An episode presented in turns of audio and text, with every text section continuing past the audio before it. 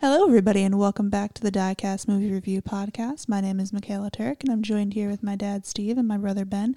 And we also have a special guest with us today. Dad, would you like to introduce him? Yeah, today we're joined by Tim Durbin, whose knowledge of monster horror films is probably up there with most of, with anybody else I know. How are you doing today, Tim? I'm doing just fine, Steve. Uh, thanks so much for having me on. Oh, you're welcome. And um, I mean, your movie knowledge is is extensive. Like I said, I know you mostly for Monster Kid Radio and the Classic Cars Club podcast. You know, seeing you comment on um, the different Facebook sites, but I think you I think you pretty much love every kind of movie. Yeah, yeah, I I, I do. The movies are are a fun escape and and it um, have been a passion of mine for many many years now. Awesome, and uh, you keep a blog up of the movies? Like, don't you do like little mini reviews or things like that? Yes, capsule reviews. I, I do that at, at viewingtheclassics.blogspot.com. Um, that's the name of my, my, my blog, Viewing the Classics. I focus mostly on, on science fiction and horror films, but uh, every once in a while I'll do something different. And for those that are listening, I'll have a link to the blog in the description so you can always you know, get it later on. You don't have to worry about writing it down. I'm waiting for Michaela. This this usually happens to her. She she was so focused on our conversation. I know Ben will edit this part out, but she's going to talk about introducing the trailer to the movie, and um, but and that kind of thing. So Ben will edit this. He's probably Ben's loving it when he gets to do all this extra editing. This Is this the third time this week? okay. I forget sometimes which part comes next. Anyway, so the movie we are reviewing in this episode is called The Sound of Horror, and we're going to play the audio from the trailer for everybody now.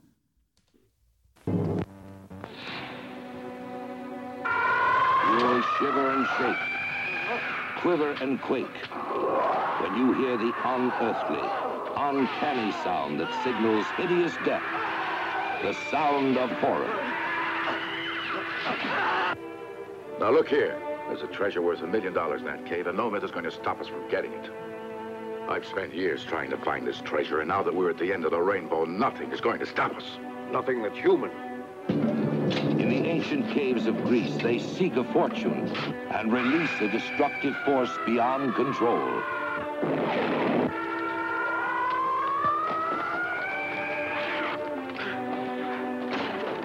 Close up all the windows and bolt the doors.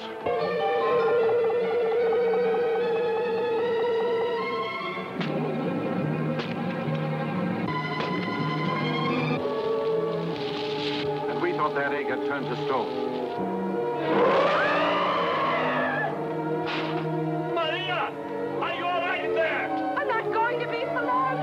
Hurry, Pete! They can't see it. They can't escape it. They can only hear it and fear it.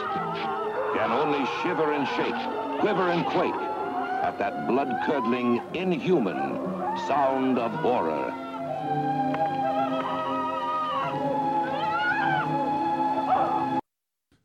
So, Tim, everybody just got to hear the trailer on that. Um, one of the things uh, we forgot to mention earlier on is what's been up with you. If you want to share anything with the listening audience, what's been going on, or anything you you might want to tell people to watch besides this movie. Well, um, basically, um, at the time we're recording this, we're still in uh, we're still in quarantine, and uh, so I've been trying to stay in as as much as uh, possible. I have a uh, 11 year old son that that I have custody of part of the week, and so I've pretty much been going um, out to to pick him up and and take him uh, from his special school. Um, but other than that, I've been staying in, watching a lot of movies, and and uh, just trying to um, uh, have fun and enjoy myself.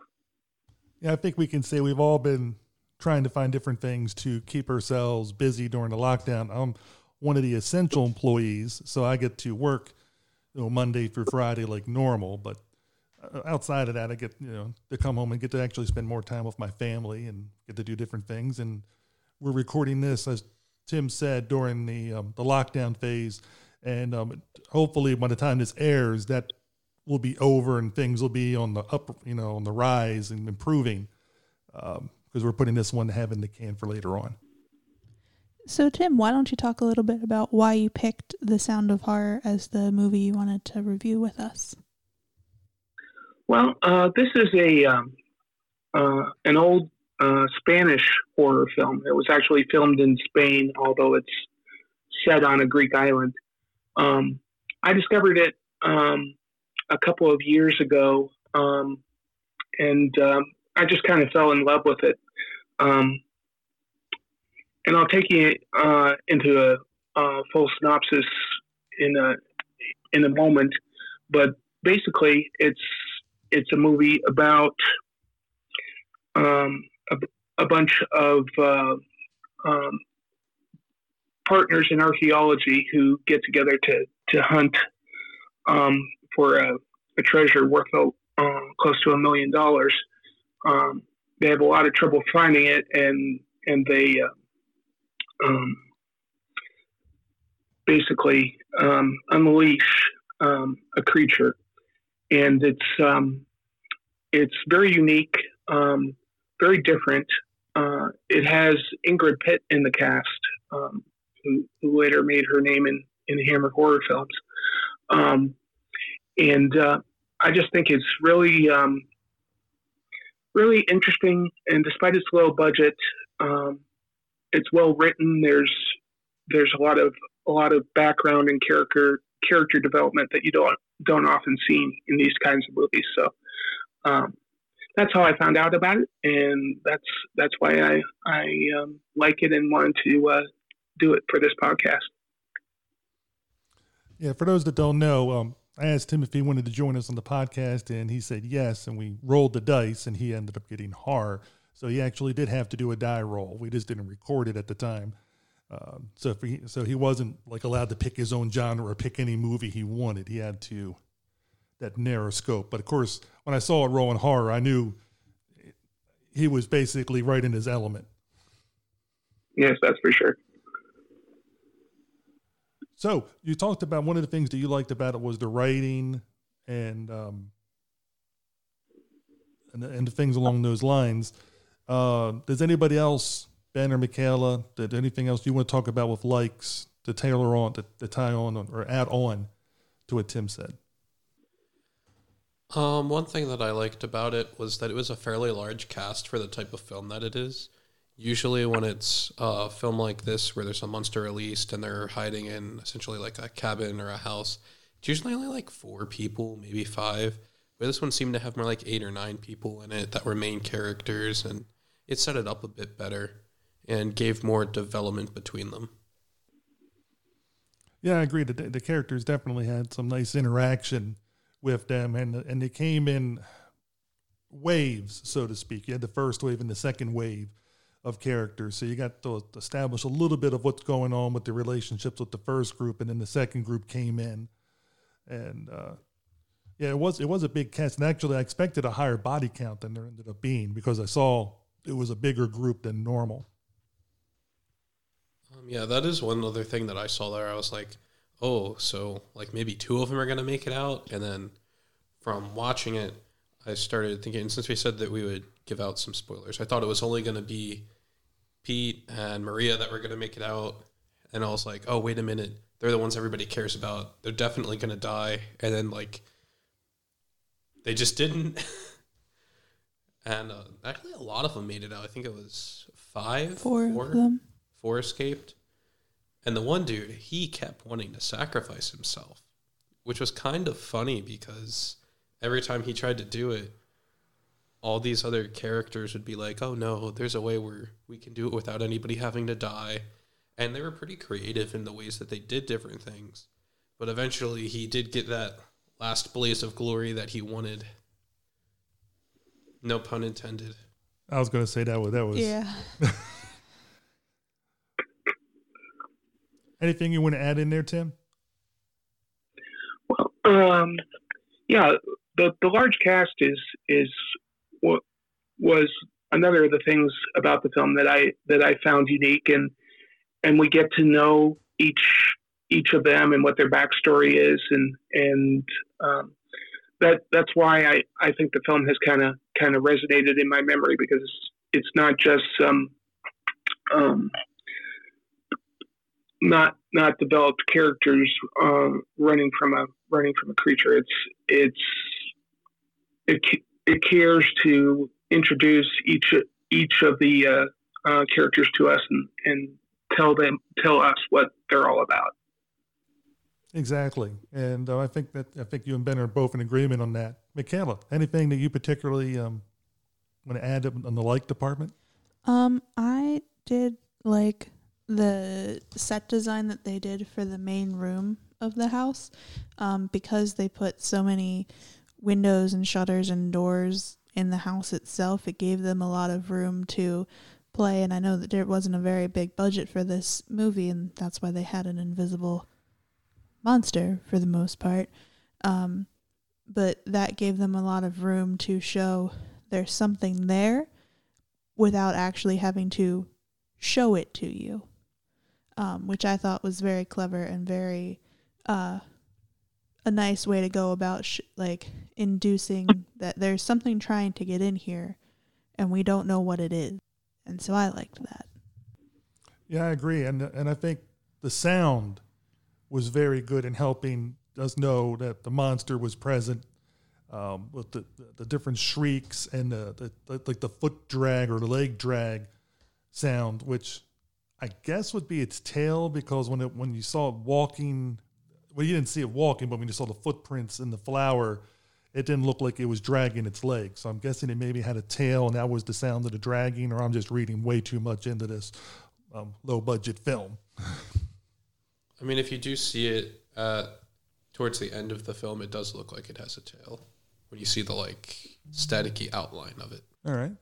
Um, anything you want to add in there, Tim, on that part with the um, the set design or the sound?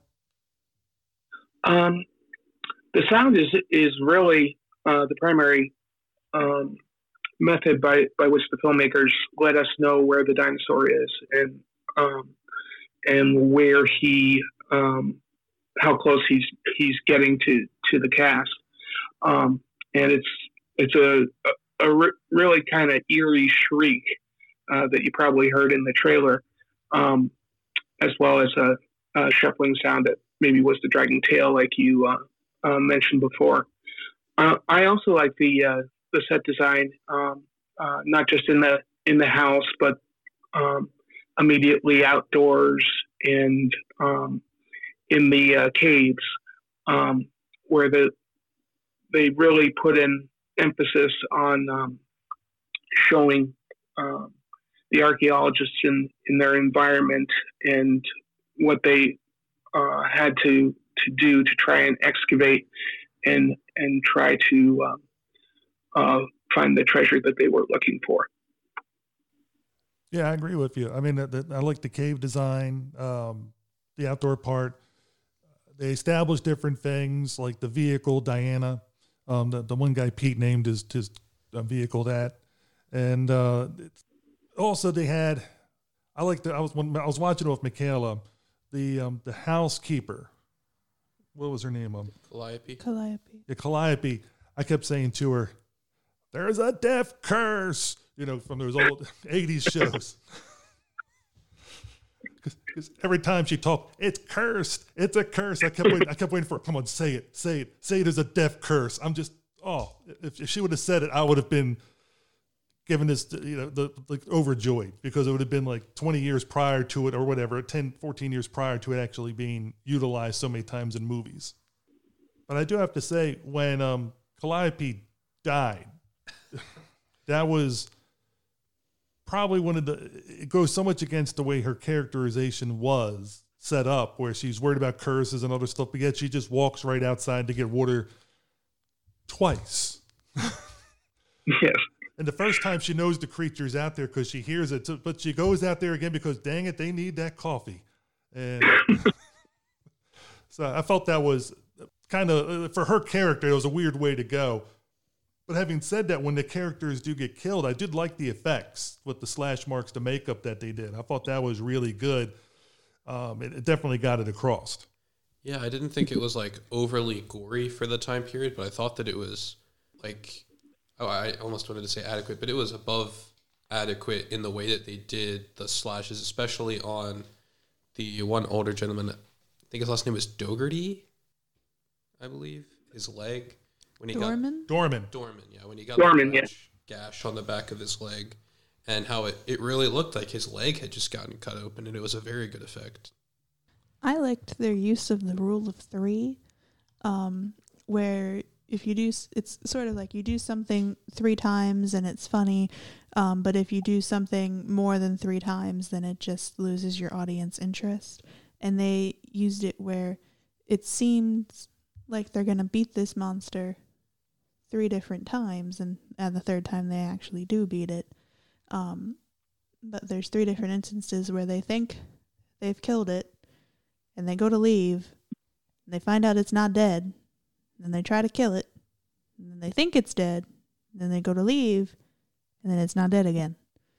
And the third time they finally do kill it. But i think that's part of the writing and i liked that part To be honest, I think the second time when it was bleeding, I don't think they really thought. I, from my watch, I didn't think they thought that he was dead. The creature was dead. well i didn't necessarily think that it was dead but they thought it was gone and not gonna bother them anymore Yeah, that they'd have time to escape. Yeah, I agree Yeah. with that part. Yeah. What do you think, Tim?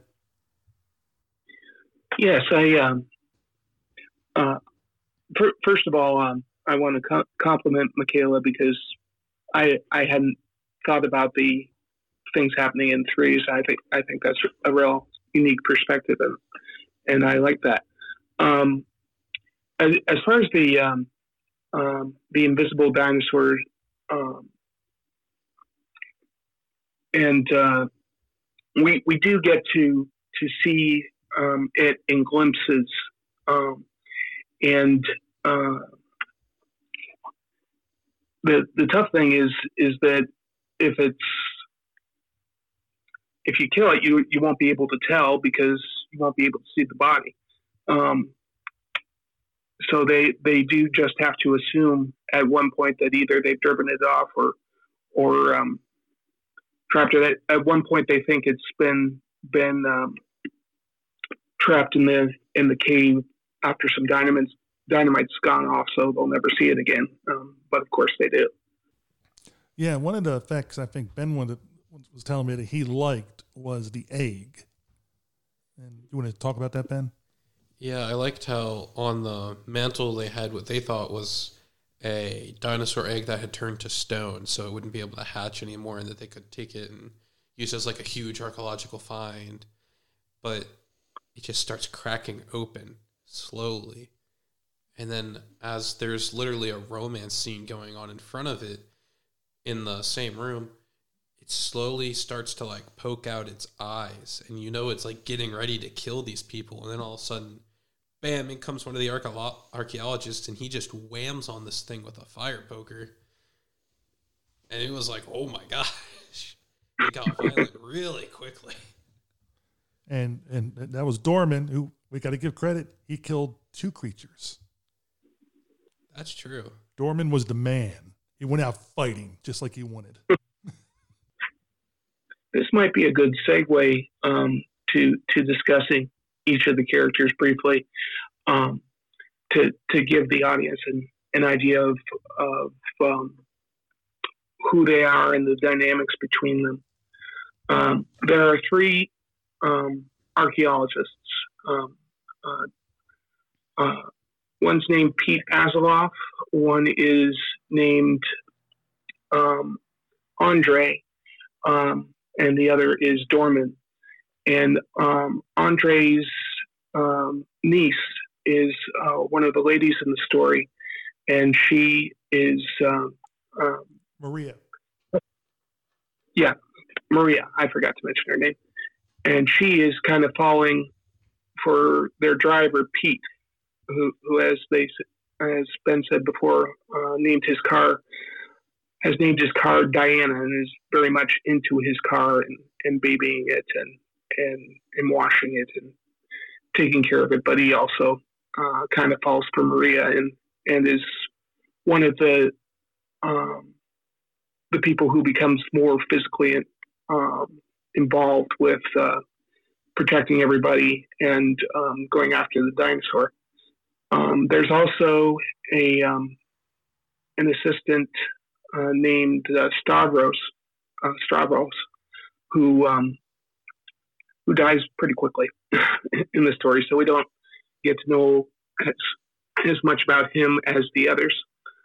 Um, Ingrid Pitt is the uh, girlfriend of Asilov, and um, uh, she has a, um, a memorable dancing sequence, um, which is followed by another uh, dance done by Maria, which is kind of at the center of the film, and just just kind of a, a nice way to distinguish the characters.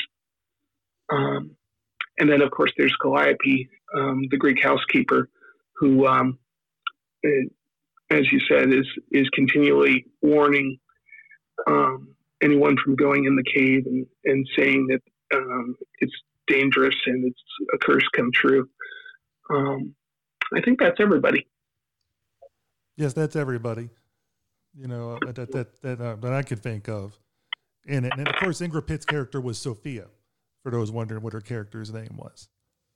And this is one of her early films, isn't it? It's like a, it's it's either her it's, it's got to be one of her first couple. Yeah, I think so. Um, I think she was she was kind of um, appearing in a multiple of of movies for um, for various filmmakers. I think early on she had a um, she even had a film for Orson Welles. She did, um, but um, it wasn't until 1970 uh, when she was in The Vampire Lovers that she really became a big name, um, and went on to make a number of um, uh, British horror films after that. And the actor that played um, Professor Andre, Antonio Casas, or Casas, uh-huh. his face looked familiar, and I think he was in a spaghetti western. Wasn't he in The Good, the Bad, and the Ugly? Yes. Where the bad um, comes to that one house, and he's the father that's there, and, and he's eating in front, of, and he knows he's going to get killed by Lee Van Cleef's character. Yeah, I think you're right about that. Every so often, I'm right. You know, like they say, even a broken clock is right twice a day. So this is my once. I mean, I got one good. I got one more right for the day left. Well, thanks, Michaela. I already used it, so I'm, I'm, I'm. That's it. I'm not good anymore for the rest of the day. um, Maria, the actress that played Maria. I'm not sure how to pronounce her name. Soledad Miranda. Yeah, I think that's probably right. I was I was reading up on her because I was curious, like because her face did look familiar, but I couldn't remember other films that she had been in. And she died tragically when she was 27 in a car accident. Yeah, I th- um, I think that um, really right before that, um, she she had appeared in several movies, and she was starting to get a uh, some acclaim for the movie she made uh, for Jess Franco, which includes a um, uh, a version of uh, Count Dracula that starred Christopher Lee. Um, so uh, she, she, was really starting to um, um, get noticed and get a claim, and then she had that tragic car accident. Exactly, it would have been it, you know it would have been interesting to see what her career would have been like um, if, if that wouldn't have happened because it was so young. Um, ben Michaela, you guys, have anything else you want to add to the that you enjoyed about the movie? I did enjoy how it how it was almost eerier not to see the monster in great detail throughout the entire film. It kind of reminded me of. Pretty sure it came out well after this film, but it was I saw it before I saw this one, uh, the Forbidden Planet, where the monster's like invisible and where the monster's invisible, and then you just like don't see it throughout the film, but it's still extremely creepy and eerie and has almost a more impactful effect because you just don't know what it is. Yeah, Forbidden Planet that came out about like ten years earlier, and the and the id creature is is definitely one of my favorite um, creatures, and, and partly because you said you, you barely ever see it, and I think your imagination just takes things to a different realm, which I know it did for Michaela. Do you want to talk about after we got done watching the movie, Michaela?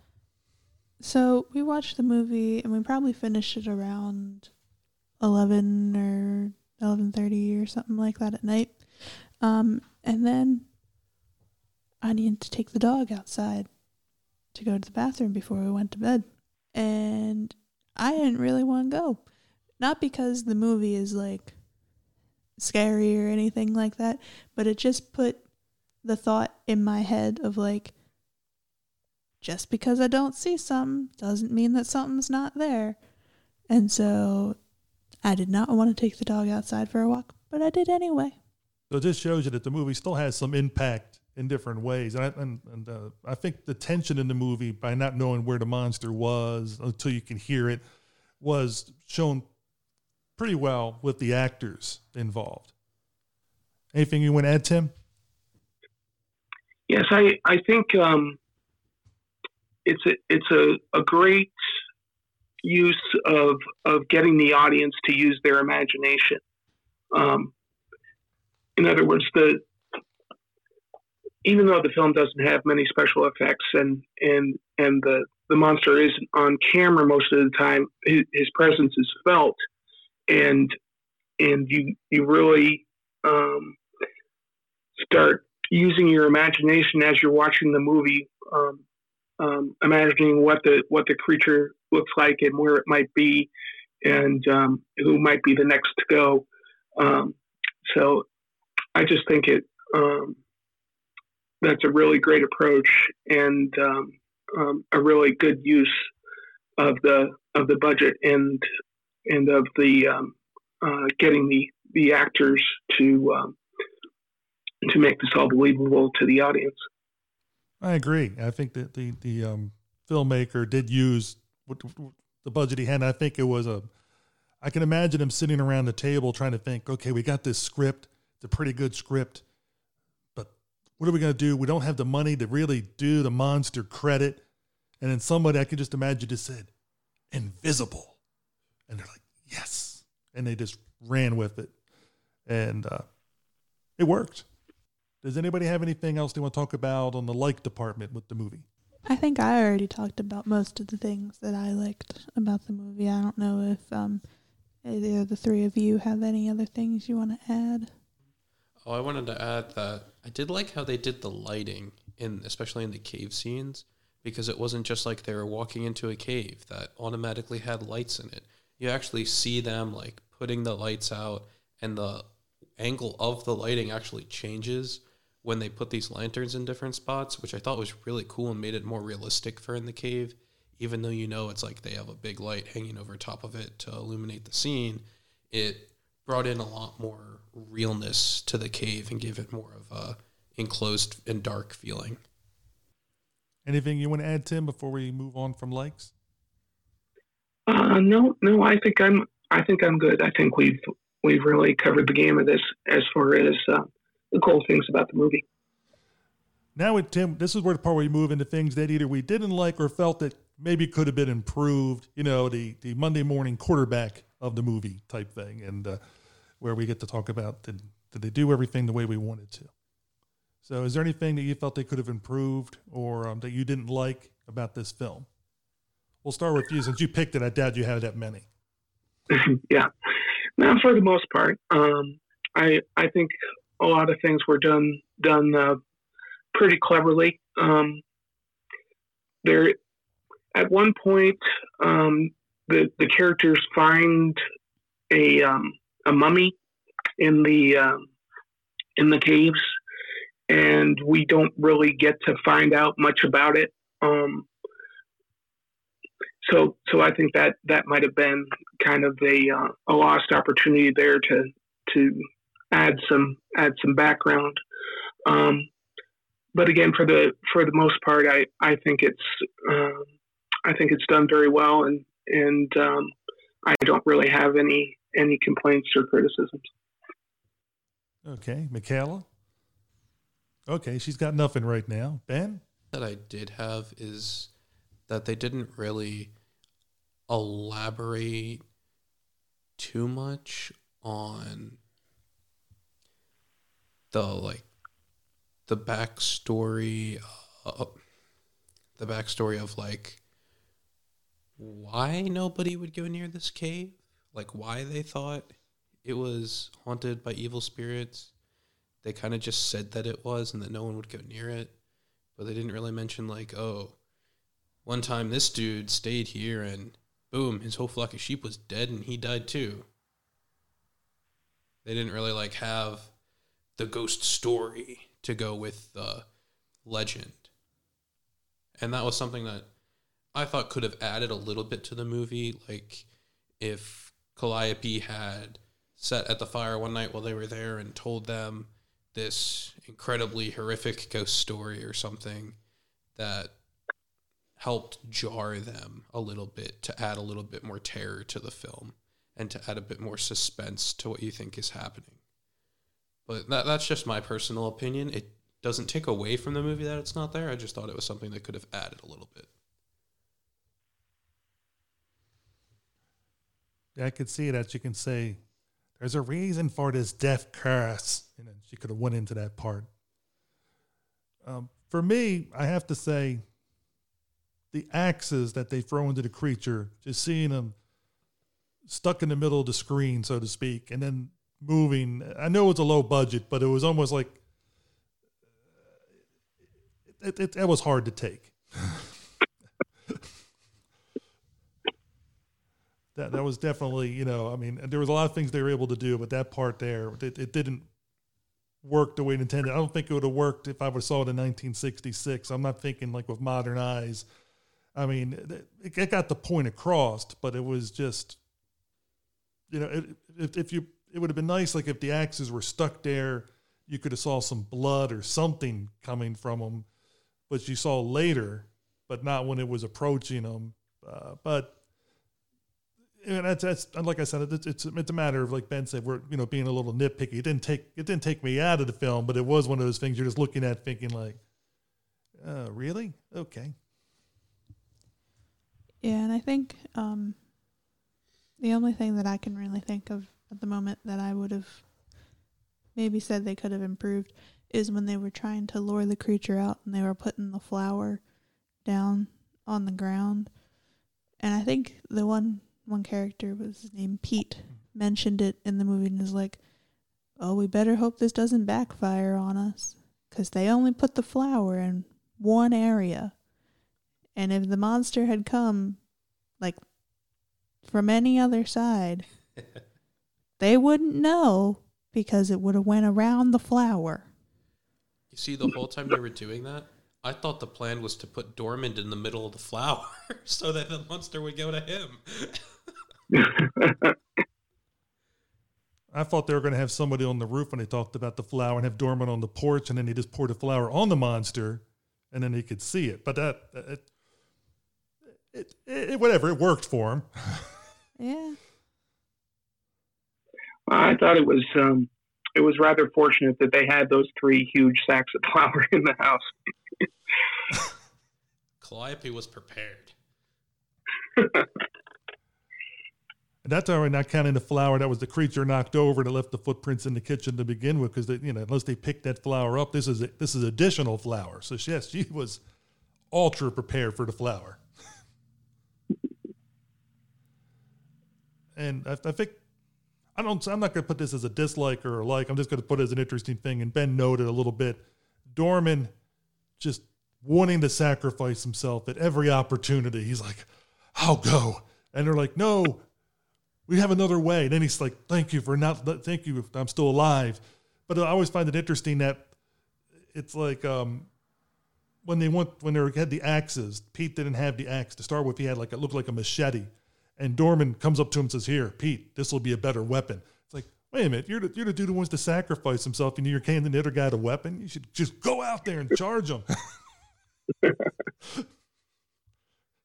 it's like, no, Pete, you're young. You go, you go fight. You know. But I mean, it, it, it was kind of interesting that, that the same guy that's saying, "I'd rather go out fighting with my bare hands," hands the other guy the the axe. I don't know. It was just, it was just, I just thought it was funny, unintentionally funny. I think.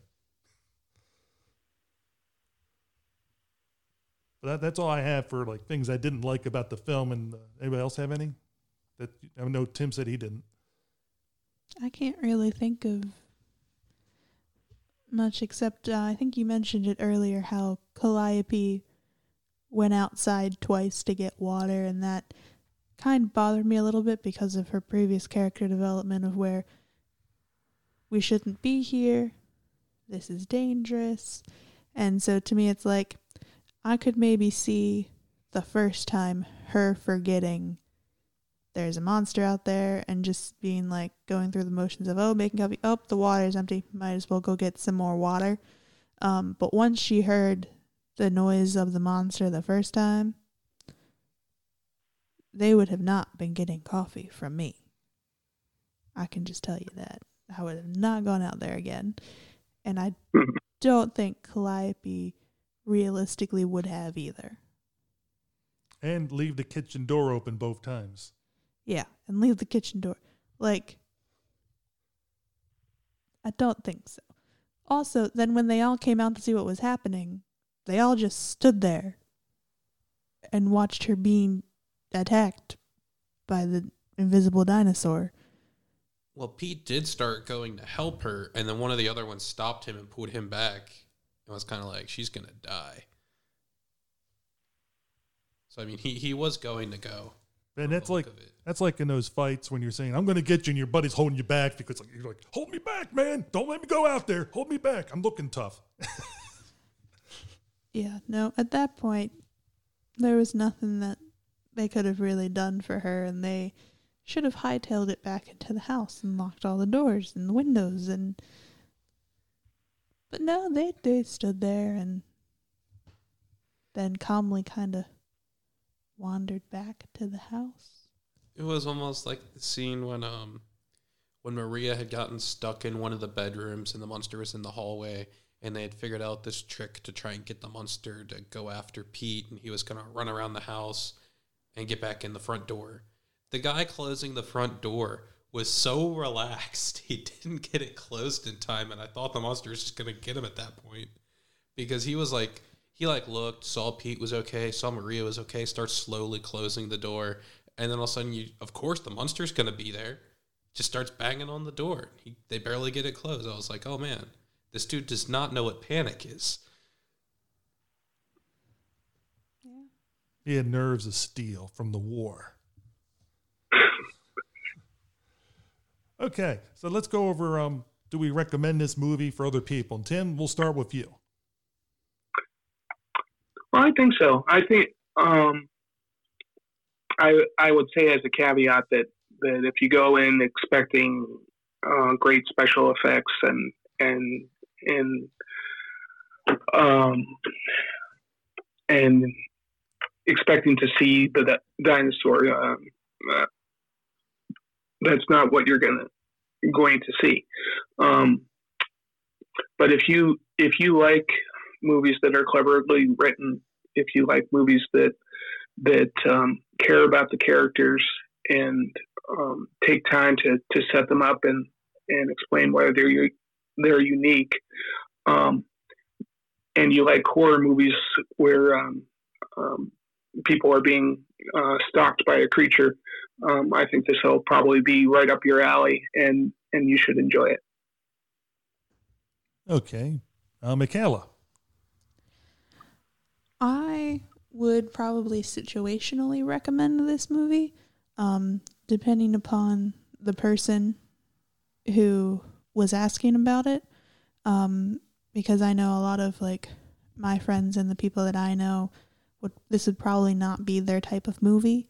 Um, just because they don't either don't like horror movies or they don't I don't think it would keep them occupied enough. Um, however, I don't think it's a bad movie, and I think it's something that people should see once if this is like if they like horror movies or they like older, more like classically done movies. Um, I think they would like it. Like our cousin Charlie would probably like this movie, um, but he's also a cinema major, so I'd probably recommend it to him but whereas some of my other friends, I wouldn't recommend it to them. Okay, Ben. Uh, yeah. While I was watching this movie, I actually recommended it to a friend of mine that I was talking to on the phone. So yes, yes, I would definitely recommend this movie to people, especially if they like horror films or are interested in black and white movies or just older cinematography. Um, yeah, I thought it was very enjoyable. It kept my attention better than some of the movies that we've watched and reviewed, and I thought it was kind of refreshing with the character development. Yep, I enjoyed it a lot. Definitely recommend. As for me, I'm going to recommend the movie, and part of it, I think all three of you have said already. You know, depending on what type of films you like, you know, is it, it, it's whether you're going to enjoy this movie or not. But also, it's a low budget film, and when I do talk about low budget films, yes, we did talk about some of the effects, like with the axes, weren't as good, but they're working with a minuscule budget. And I think for people that are doing movies that do not have much of a budget, this is a good one to watch for some ideas of how to handle situations with the set decorating, with handling different things, and and they can learn from this this movie. So I think if you're a cinema major and you're trying to do a low budget um, action movie or horror movie or whatever kind of movie, this would be a good movie to um, to view and learn from because they had good makeup effects. The, the acting was was solid. Um, you know, you had, had, a lot of people that were up and coming or were established character actors in these different roles. And the uh, the dubbing, you know, as a Spanish movie, the dubbing did not take me out of the movie at all, which we didn't talk about before. You know, so it wasn't.